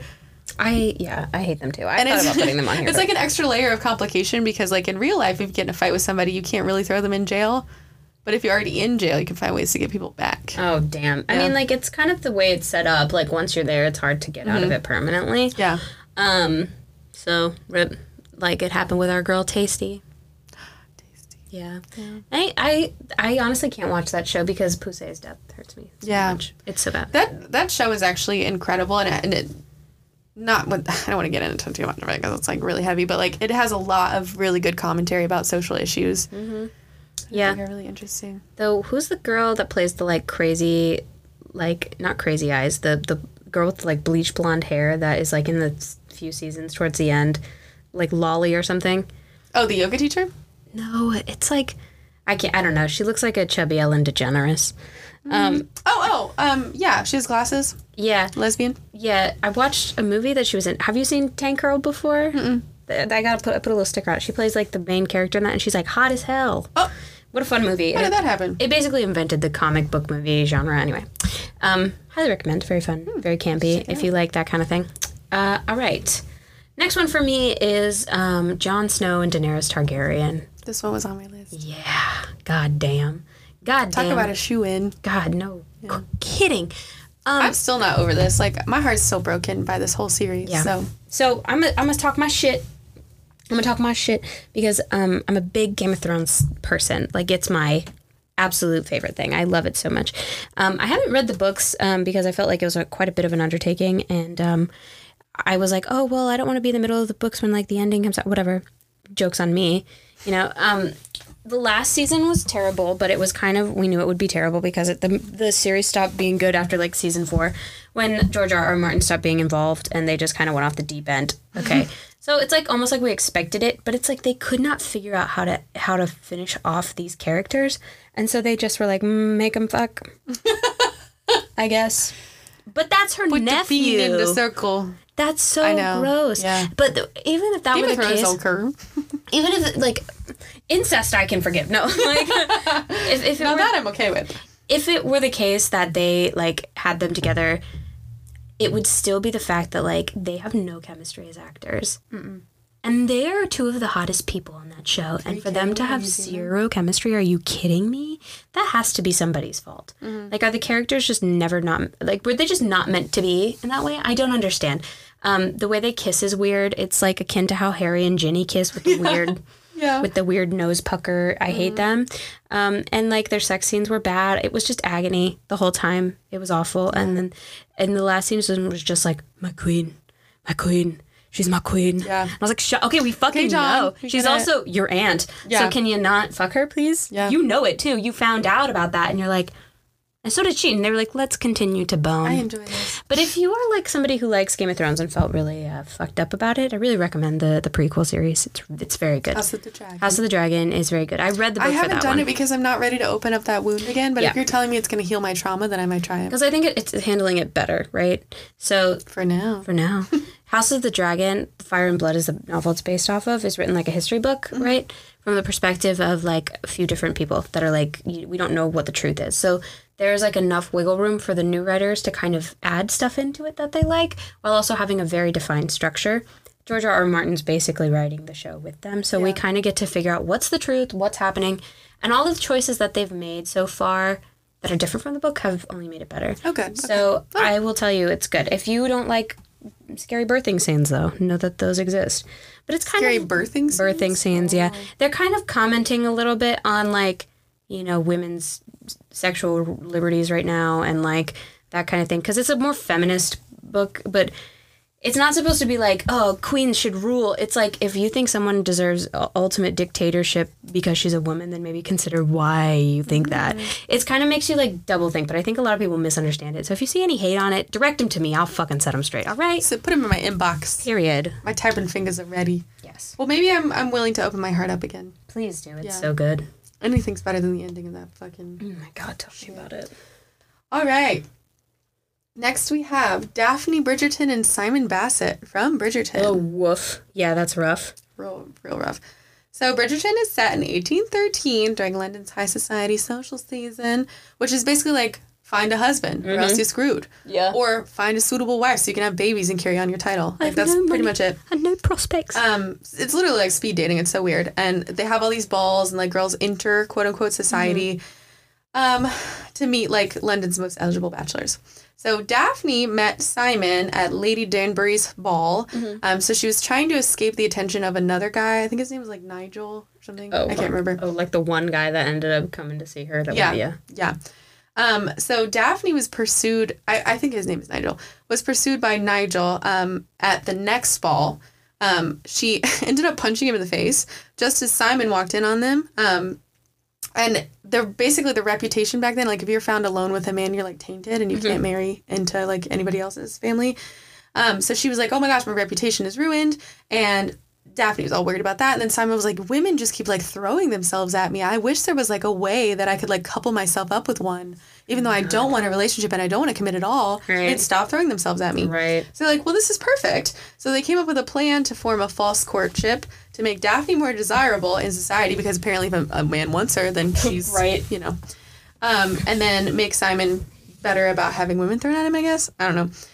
So their whole relationship from the get go is based on lies and secrets. Neither one of them is good at talking about their feelings. Um, and then when they do get a little better at it, they don't tell them the true like magnitude of their feelings because they don't want to scare each other away. These people need therapy really bad. Fake dating. Um, Simon also lies and tells Daphne that he can't have kids simply because he doesn't want them. Like, just be honest. Just say you don't want kids. Not that you can't physically have them. Um, and the worst, and I mean, this is gonna, this is actually quite triggering. So if anybody doesn't want to listen to this, just skip ahead. But there's a scene where Daphne actually forces Simon to like finish inside her so that she can try to get pregnant. I mean, she essentially raped her husband. yeah. Um, and this is like, this is assault. I mean, that's horrible. The only reason it's not like Depicted as such is because she's a woman. Right. Yeah. yeah. Depicted as such as because she's a woman. And then some people are like, oh, well, she didn't know anything about like sex consent. But it's like, that's bullshit. Like, you have to know that's wrong. This, yeah, it's not about her. It's about the writers in this case. Yeah. they exactly. Knew, like, they that was better. a lot. Yeah. That was a lot. Um, and it's really disturbing because Simon told her to get off and she didn't. Like she just stayed on. And she never even admitted that what she did was wrong, but instead she like isolated herself until she like found out if she was pregnant or not. Like wild, right? Like what the hell are these two doing? Um, so all in all, it's a mutually manipulative and toxic relationship. Gold star. Good job. Big time. Um, and it's toxic being passed off as romance, and it's a dramatic plot that could easily have been resolved and shortened if they just had a simple conversation. Literally, They I, annoy the fuck out of me. I hate them. I hate them too. I'm so glad they weren't in season two. Same. I fucking hate them also. Season two. is so can I talk about season yeah, two? please, please. I'm not normally like a I read fan fiction. I Mm-hmm. like feel some type of way. But you did for this one. Everybody's Oh. got one, babe. Oh my lord. Yeah. Woof. What's that like? There's not a place on this planet I can go far enough. Yeah. Or whatever he's I'm like, okay, I'm like even I'm in love. like too. damn, this is they were sexy. flames. That sex scene that they had, so incredible, good. incredible. What I do love about Bridgerton is like, it's like Shonda goes up to the the executives and she's like, how much, how many minutes of sex can I have in this? And they're like, okay, roughly four. Yeah. And she's like, can I save them all up for one episode? And they're like. What? No, and then she does it anyway, and it's like the raunchiest four minutes Yeah. of your life. Like, Like oh you fuck. watch their entire foreplay.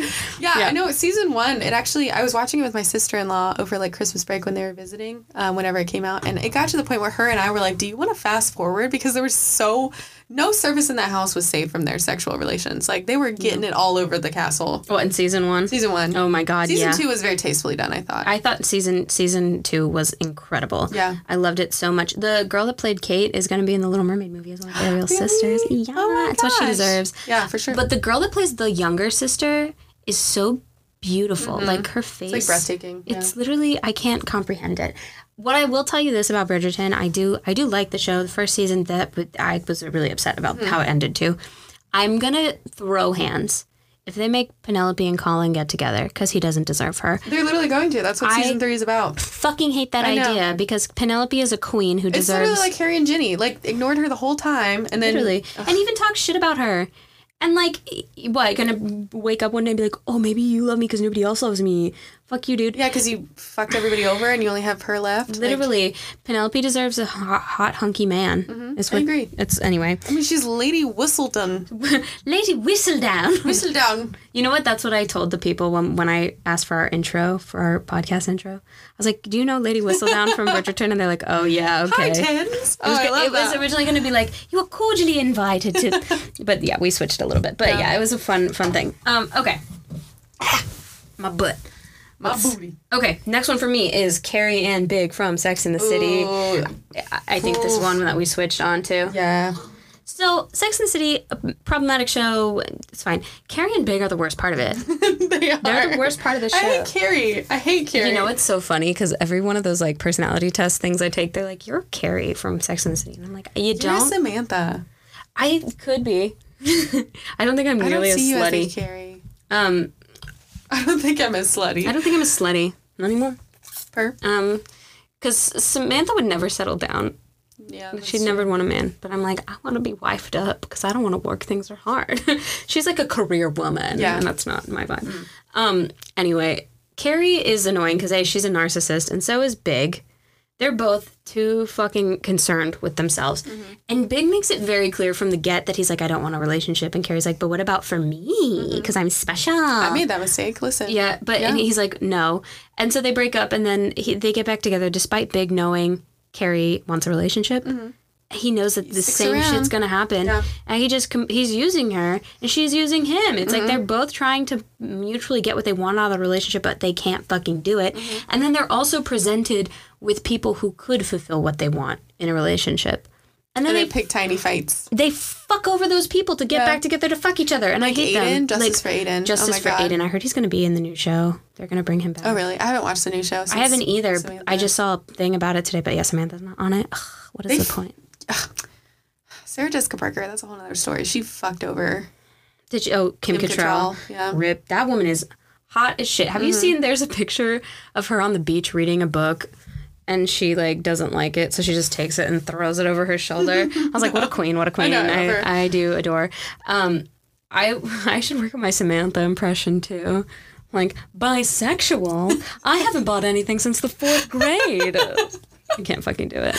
Uh, that's pretty close though. That's good. Thank you. Yeah. Um, uh, yeah, but Carrie Carrie needs to go to therapy. Mm-hmm. Big needs to get out of his ass. He also needs to go to therapy. He also needs to go to therapy. He left her at the altar. Like, Mm-hmm. if that's not toxic and annoying, like I don't know what is. Like, and she beat him with her wedding bouquet. but the, she was like, he, she was like, I know he's gonna do this. Uh, red pri- flag. prior to the He's wedding. He's been telling you the whole time he doesn't want a relationship. Yeah, and she knew it was gonna happen, and he was like, "I don't want a big deal. Like, we can get married, but I don't want a big thing." And she's like, "What about if I get on the cover of like Vogue in my Dior gown or whatever, whatever the fuck, Right, that'll and like. Mm-hmm. invite all of New York?" And he's like, "Not what I asked at Yeah. all." And she's like, "But th- but this is who I am. You know, I have to have this." And he's like, "Well, I mean, they, they don't know compromise. They just know what they want, And they do it. Mm-hmm. and they push it on the other person until one of them leaves them, and then they just get back together. And I, it's the worst relationship on It TV. It really is. It's very toxic. I cannot get over it. Yeah. I mean, like at first I was like, okay, well they want they like I love it. It's a little they got a lot of chemistry. I'll tell you that. Um, but holy shit, Not no, worth it. no. My favorite is when um I think it's one of, it might be one of the movies. I don't think it's the show. Um, when Charlotte runs in, oh, I just hit the microphone. When Charlotte runs into Big and she goes, "No, Yeah, right, no," and I'm like, "That's so me." When I see my friends exes out, I'm like, "No." Fucking Christ. No, I think the best relationship is Steve and Miranda. Miranda. Miranda. We're just kind of an a hole, but I, I vibe with it. yeah. Um. I because like they I like Charlotte and uh, what's his good, face? good, good black. Yeah, I don't uh, remember. He's alright. Charlotte pisses me off though. be- Charlotte's fucking annoying. because she's she's like always shitting on on everyone for being sluts and she's just as much of a slut she's like i don't want to be the butthole girl Girl, you're literally in a show called Sex in the City. Like, get with the please. program. did you know that that actress is my stepmom's cousin Really? yeah Oh my gosh, I so love her. yeah butthole girl's my in my family Be butthole I don't girl. want to be butthole girl. They don't marry butthole girl. um, this, welcome to the Sex in the City im- impression show. Yeah. But I do like Steve and Miranda because I think in the movie there's like Steve cheats on Miranda because she just basically just becomes very like passionless Mm-hmm. towards him, and he tells her right away. He's like, "I cheated on you, Yeah. and if you still want me, then we can work it out. And if you don't, I understand." And I'm like, "That's a man." I mean, he shouldn't have cheated. Yeah, I was like, meh, maybe. He shouldn't have cheated, but it, Big cheated. Yeah. Carrie cheated. Yeah. They Everybody didn't. cheats. Everybody cheats on that show, and the only one to handle it right, Yeah. Steve and Miranda. Yeah, true.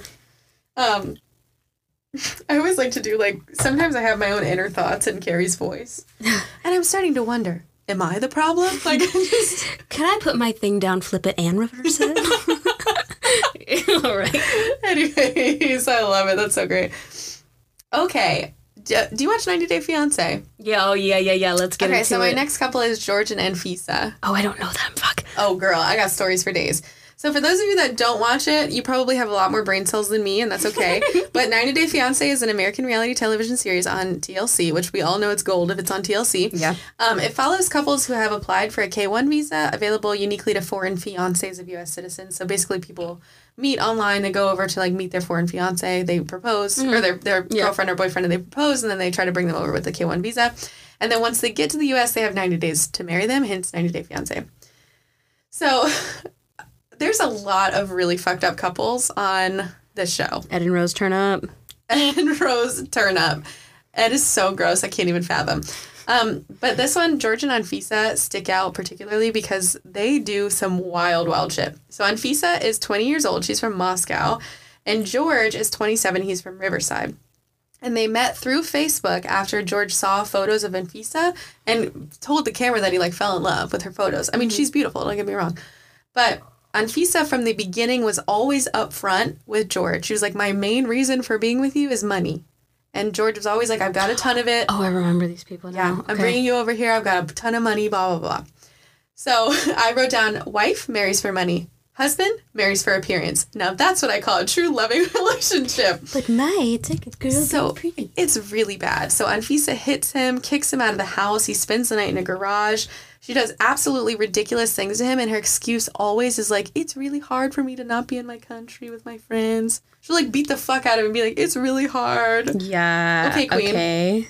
There's a scene where she calls him upset that he left to go see his lawyer to talk about like shifting assets. Um, I just look up the scene, but she's on the phone. And she's like, "I said, come back now!" Like she's like screaming bloody Oh my murder. God. You're probably gonna have to tone that down on the microphone, but like it's bad. Um, then they for the K one visa, there's actually an interview that the government um c- includes. What am I trying to say? Requires. requires, Yeah. conducts. There you go. um, where they have to prove that like they're a couple. So if you get a Oh, K one yeah. visa, you have to prove that you're like in love and you've known each other for a long time. So anyway, so they're on the way to the interview to prove that they're a couple, and Anfisa like flips her lid and she's like, "Hand me my makeup with the red bag."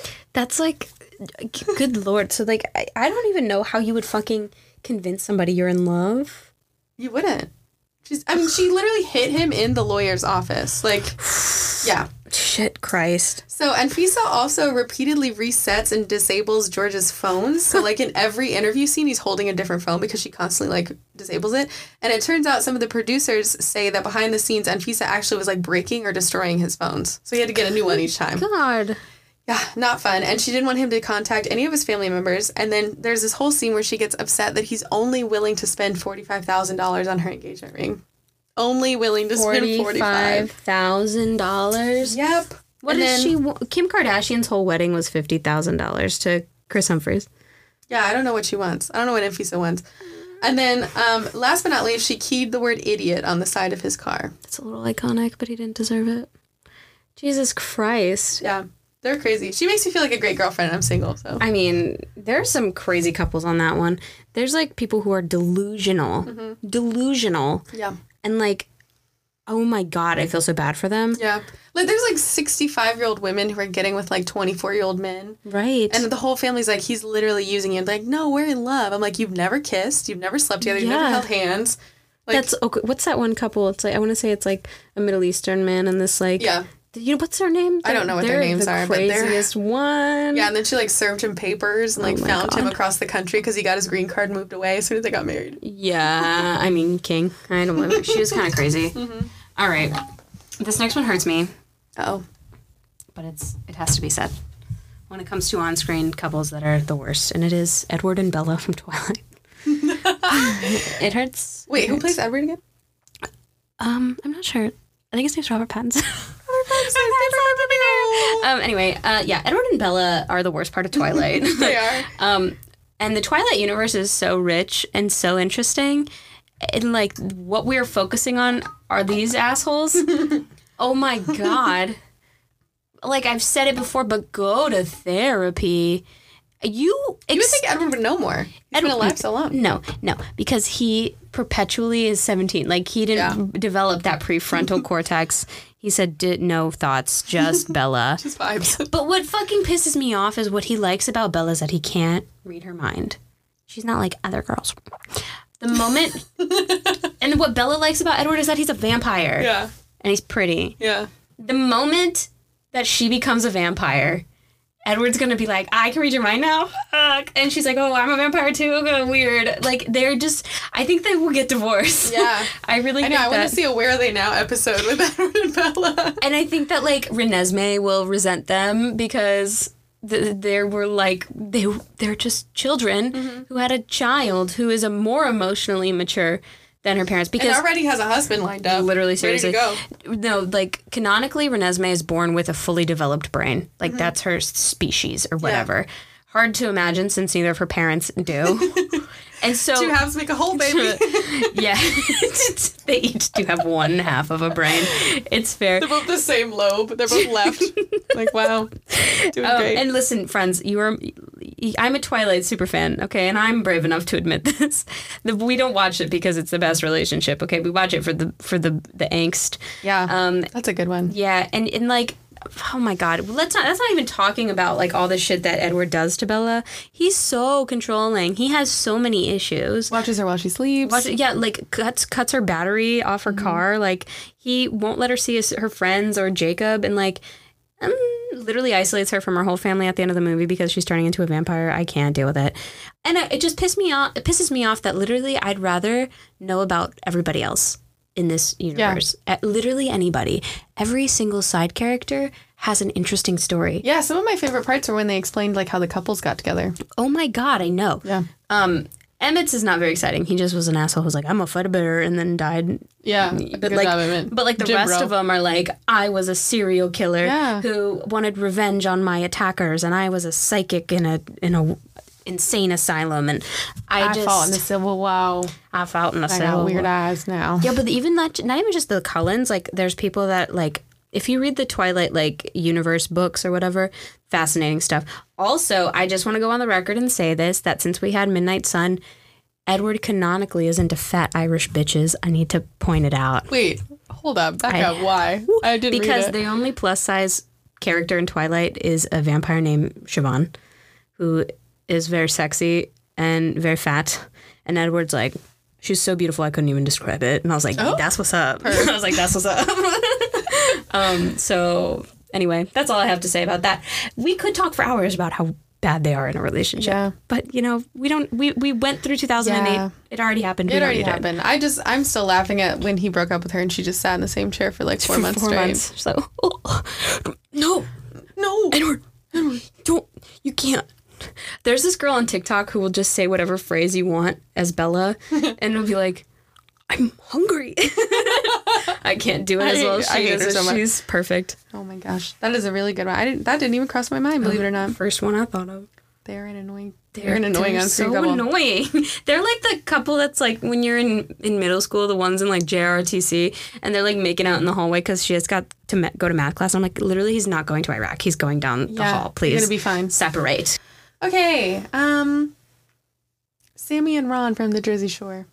Run, stop. Stop. You got a lot of um uh like- Reality. yeah, yeah, yeah, Yeah. I kind of fuck with it. Fucking love reality. Yeah, I do too. I do too. Makes me feel so much better about my life. Um, so this couple fell in love super quickly, but things turned really sour really fast.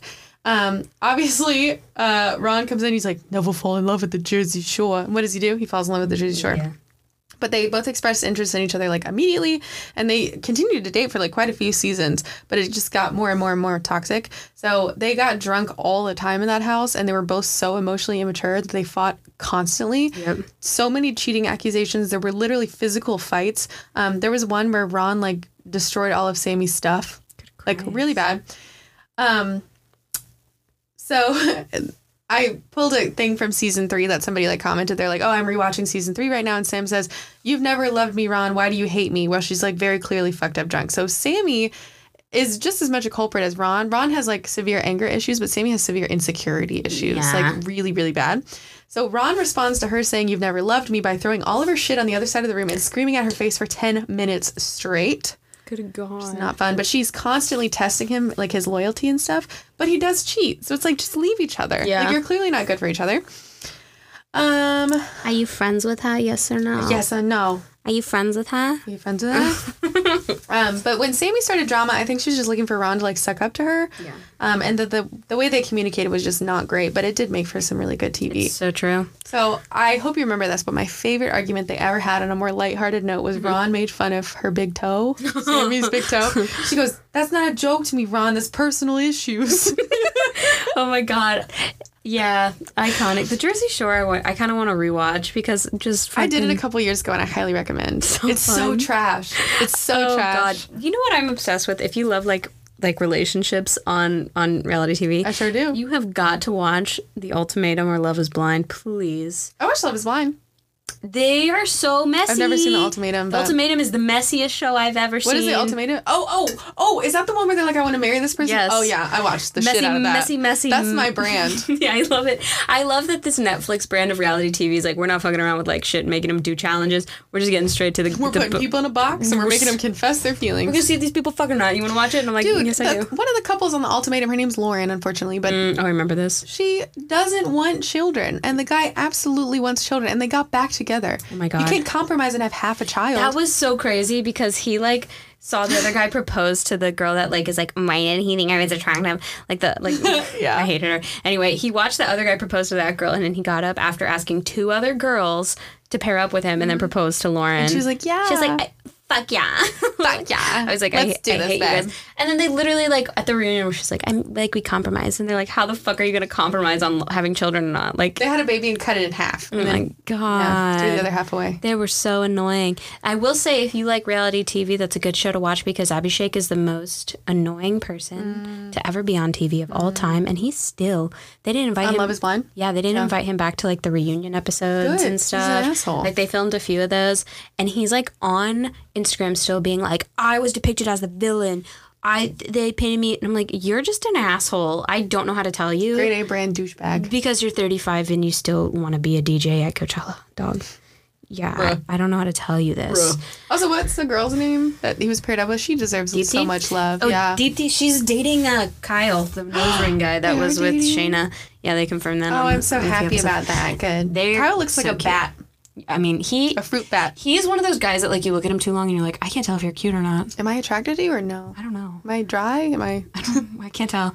Um, but they're the only couple that's happy. Everybody else got divorced. I don't. Yeah. Oh yeah, I heard about. Uh, I forget the name of them, but it was it was um the lovely black couple, and one of them was really short. One of them was really tall. and Jared. sure. Yeah. They got divorced immediately. Like they moved they they weren't living together or whatever. Well, he went out to party every night, and she was like, Yeah. "That's not what I want." And Yeah. appar- but anyways, we could talk about this for days. It's a good show. Please watch it. Please if you like it. reality TV, please it's 100% up our alley. Hundred percent. Okay, last couple. Are we ready? Let's go. I did think of one more thing actually. oh, please. Hey B, Oh my god. Jessica. Oh my god. Hey, babe. Maybe. Well, like when you're 45, I'll be 55. And, And then when you're 55, I'll be 60. Like, yes, that's how math that's works. how aging works. I hate you. Anyways. but this is like the only person worse than her was that girl Shayna from the from the most recent season because she got a new boyfriend and was like, I am not sending flirty DMs to Shane. Like, no. Oh, oh yeah. Oh my then- gosh. So th- they were like, oh yeah, you were sending him, you know, DMs when you had a boyfriend, and she brings her boyfriend at this party, and then he, they hear about Mm-hmm. this, and she's like, babe, let's go, just trust me, just trust me. I'm like, oh, because you don't want your man to find out you've been cheating on him. Okay, you skanky God, ass. they're making the blondes look real bad on there. oh my god, I know, and I hate her. Anyway, all right, All right, number one. Number one. This is the most annoying couple, the most toxic couple for each other that's ever been put to screen. And it's Ted and Robin from How I Met Your Mother. I've never seen this. Oh my God, please don't watch it. It Okay. does not age well. Okay. I was obsessed with this show when I was like in high school, and then it finished mid college for me. I was like, oh, what a terrible ending. Essentially, you spend eight seasons trying to figure out who Ted is gonna be like marry and have his babies. Yeah. Um, and originally, when the show was written, it was going to be Robin. Um, and so they filmed all these scenes with him talking to his kids in the future, and they didn't want to film it again because like the kids would look older if they filmed them again. So they were just like, let's predetermine what this is going to end up like. So they did that. And uh, it turned out that the characters, as they went through the show, just kind of grew apart. So, like, Ted and Robin weren't really together in the show, whatever. Until the very end, Ted gets married to another bitch. She dies of cancer the next episode, and then Robin and Ted get together. Oh. Robin and Ted are so on and off the entire series, and essentially, Robin's kind of like a tomboyish, like, I'm not like other girls, cool girl type, essentially, in a nutshell. And Ted's like a hopeless romantic, right? Hopeless romantic, a- aka meaning he does not understand what no means. Oh, that kind of type. healthy. Yeah. So essentially, Ted and Robin break up like 8,000 times. They couldn't even live together when they were friends. Mm. Like, they could not. Ted makes her get rid of all of her dogs. Which is, what the. Wait, fuck? what? Yeah. Oh. Because they were going to live together. And He said, well, you can't have dogs. So she gets rid of five of her dogs. She has five dogs. Oh yeah, that's a lot of Yeah, dogs. that's a lot of dogs. That's a lot of But, like, dogs. it- but like you can't get rid of them. And don't tell. They're yours now. Yeah, literally. Um, Robin goes on to marry Barney, who's his best friend, and then she gets divorced from him. So then Ted's just gonna go swoop in and marry her. After that, like that fucks up your friend, and Ew. Uh, like I like hate this show. I haven't even seen it. I don't want to watch yeah. it. They both want crazy different things in relationships. Ted's obviously like somebody's like, I want the house, 2.5 kids and a picket fence. And mm. Robin's like, I don't even want kids. I can't even have them, in mm-hmm. fact. Um, so wildly different. And that did not change at the end of the movie, except now, or at the end of the show, now Robin's just stepmom to two kids that she didn't even want to have in the first Oh. place. So it's like kind of a weird relationship. And then Ted is obsessed with knowing everything about Robin. He like knows where she buried a secret necklace when she was 12. He knows like just little details that nobody would remember unless they were stalked by this person. Yeah. And he will not take no for an answer. He uses all of these little details that he knows about her to just manipulate her into thinking it's fate. Ew. It's so disgusting. And I, why am I intrigued? Like dark like because it's it's depicted as a good thing. Yeah. Like the show, it's like, look at Ted, he's so like romantic and thoughtful. Yeah. And I'm like, he's a psycho. Oh my gosh. Are you kidding me? Um so I really, really hate that. And then it's just I don't know. There's just so many things about them that don't mesh. They don't work. Mm-hmm. They might have chemistry as actors, but it's like these people and these characters you've made are the worst possible pairing it could have Yeah. been. And you fucked over all that the show was building up to just because you wanted to use old footage from him Yeah. talking to his kid from back in the day. That's so dumb because they did end up finding a person that Ted would marry that would be his kid's mom, and she was great. And we were learning to like her in the last season, and then they just killed her. so Ted could be with Murder? Robin. Or she got in a car She had or something. cancer Oh, just out of nowhere. damn. It's so fucking awful. And it's one of the worst TV show endings of all time, and I would say it was the worst if Game of Thrones hadn't come I know. I was gonna say. It kind of reminds me of that. putting just putting two characters together. Wow, and I'm so tired of being disappointed by TVs, TV shows. But I think if something runs for long enough, it's inevitable. Mm-hmm. So that's my worst relationship I've noticed. Yeah, it sounds pretty terrible. Please- I don't want to watch it. Although I don't want to waste my time. So Well, watch it and see how insane it is because like it is so like removed from the the, the zeitgeist of now that I Mm-hmm. can't believe it was ever as popular it was because Hmm. like Neil Patrick Harris's character is literally like I fuck girls and I hate them type. Oh. right. you know the type. You know the type. You know, the vibes. You know the fucking vibes. um, the only characters that I think are worth a damn are Lily and Marshall, which I do think are actually a really good depiction of a couple. Mm-hmm. Um, very healthy communication and lots of emotional intelligence on their part. So if you do want to see a good couple, there's them. we love to see it. It only just highlights how terrible Ted and Yeah, Robin are. right. Like their healthy relationship makes that one look so, So bad. fucking terrible. Yeah. Um, highly recommend that. But yeah, I mean, if you want to put yourself through the agony, maybe it's fun now. But if you're like a super fan like me, it's definitely not. yeah. Like if you're keeping track of it the whole time and then you get disappointed like that. Yeah. Wow, so bad. But anyway. Oh, I'm so Friends. sorry for your loss. Yeah, well. Uh, Heidi and Spencer from the Hills. Oh, you know what? We've talked about them before too. Speidi. Speidi. What a terrible name. It was terrible. So they met in 2006 while they were filming the show The Hills. Um, Lauren Conrad was Heidi Montag's like best friend, and against all advice to not date Spencer, she still did it, and she quickly fell in love with him, and ended up moving in with him. Even though their conversation about like her moving in, she was like, "Hey, I think I want to like delay living with you for a bit." He was like, "Okay, get the fuck out of my car." Jesus Christ. And then she did it anyways. That's cool. Um, the couple then went on as a power couple to make a rumor that Lauren Conrad had made a sex tape with her ex Jason and told everyone. It was like headlines. What the fuck? Yeah, super terrible people. Um, and then Spencer spent a lot of time and energy isolating Heidi from her friends and family, um, decorated their house with graffiti and large arcade games like he's 12, um, visiting her, calling her constantly at work, even though she said she's busy. Yeah, Like- fucking Christ. Was it an insecurity thing? Yeah. Even though he's out, without get into it, he's out doing whatever he wants. Um, he isolated her by packing all of her bags to go to Vegas to get eloped, even though it's the exact opposite of what she wanted. Like she was adamant about she wanted to have a wedding with her family there, and he's like, "No, we're getting eloped." Luckily, it didn't go through. Um, but he is out hitting on other girls, and then when anybody confronts him, he shushes them, which is like m- it makes my blood boil. Have you ever been shushed? Oh, yeah, of course. Of course. It like something about that sends me like into hell. Um, okay. What business does he have shushing people? He looks like a Keebler elf. he does look like a Keebler. Um, Spencer called Heidi's mom stalker mom and said, "Your mom is just the vagina that made Heidi come into this earth." Christ. Um, then his sister and him have a whole tumultu- tumultuous relationship throughout the entirety of the hills. Um, but she starts to cry after he's incredibly mean to her and gaslights her and says, "I'm sorry, you're making yourself cry." Are you serious? He's a terrible person. Um, so if you've never really s- looked at their relationship or seen them, it, it gets really weird. Like Heidi gets supposed to plastic surgery and she's like super isolated. They're still married somehow. Mm-hmm. I know. But Spencer is the walking epitome of a gaslighter. Oh Like my God. it's actually really, really bad. Can you? I can't stand to watch shit that pisses me off actively. Yeah. Like all of these things I've liked in retrospect piss me off, but actively watching it and being like, I hate him, I hate him, I hate mm-hmm. him. How can you do that? It's hard. It really is hard. But to me, I feel like it's research. Like I'm trying to stay away from mm-hmm. those kind of people. So I'm like, let me just. But it is sad. Like you watch Heidi go from this like full of life, like very bubbly person, Yeah. and then like they're at a party and Spencer like goes off on somebody, and you can Heidi's just like a robot. She's just like sitting next to him, quiet. God, that's so terrible. I know. Poor baby. I know. I did. I did see all the like plastic surgery and stuff. I do wonder if that's an insecurity thing after being with a manipulator for so long. Yeah, I mean it has to be right. Fucking Christ. Yeah, they have a terrible, terrible relationship, and Spencer is the devil. Well, yeah, probably. Yeah, He's but got. the Hills in general is just so unhinged. Like Justin, Bobby, and like Audrina. oh and- yeah, that's yeah. You were talking about them a few episodes back too. Is there any healthy couple on that show? no. Um, it's just Lauren. Although Whitney Port, do you know Whitney Port is on the show?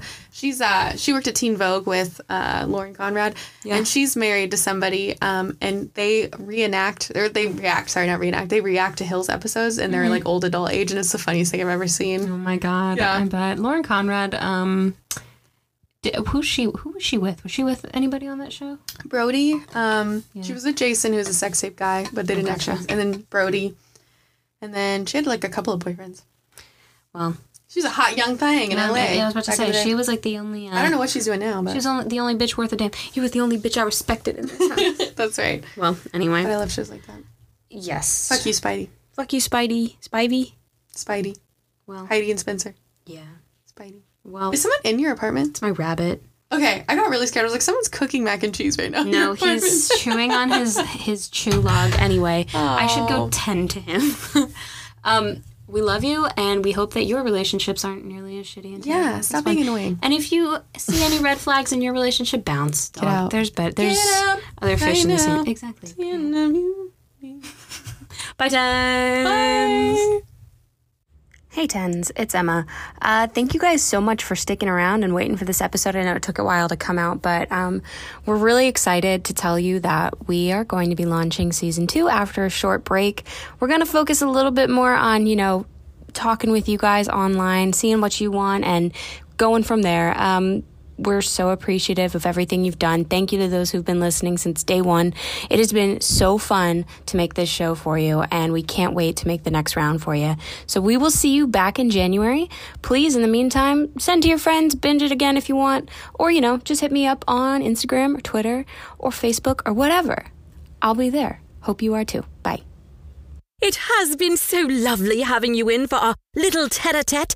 If you have any further tittle tattles or salacious salutations, you may contact us on the World Wide Web at tensontens.podcast.com, or you may follow the ladies on Instagram, Twitter, and TikTok at tensontenspodcast. tens podcast. That's one zero s o n one zero s podcast, or via email at tensontenspodcast at gmail.com. Until next time, ta ta and toodaloo!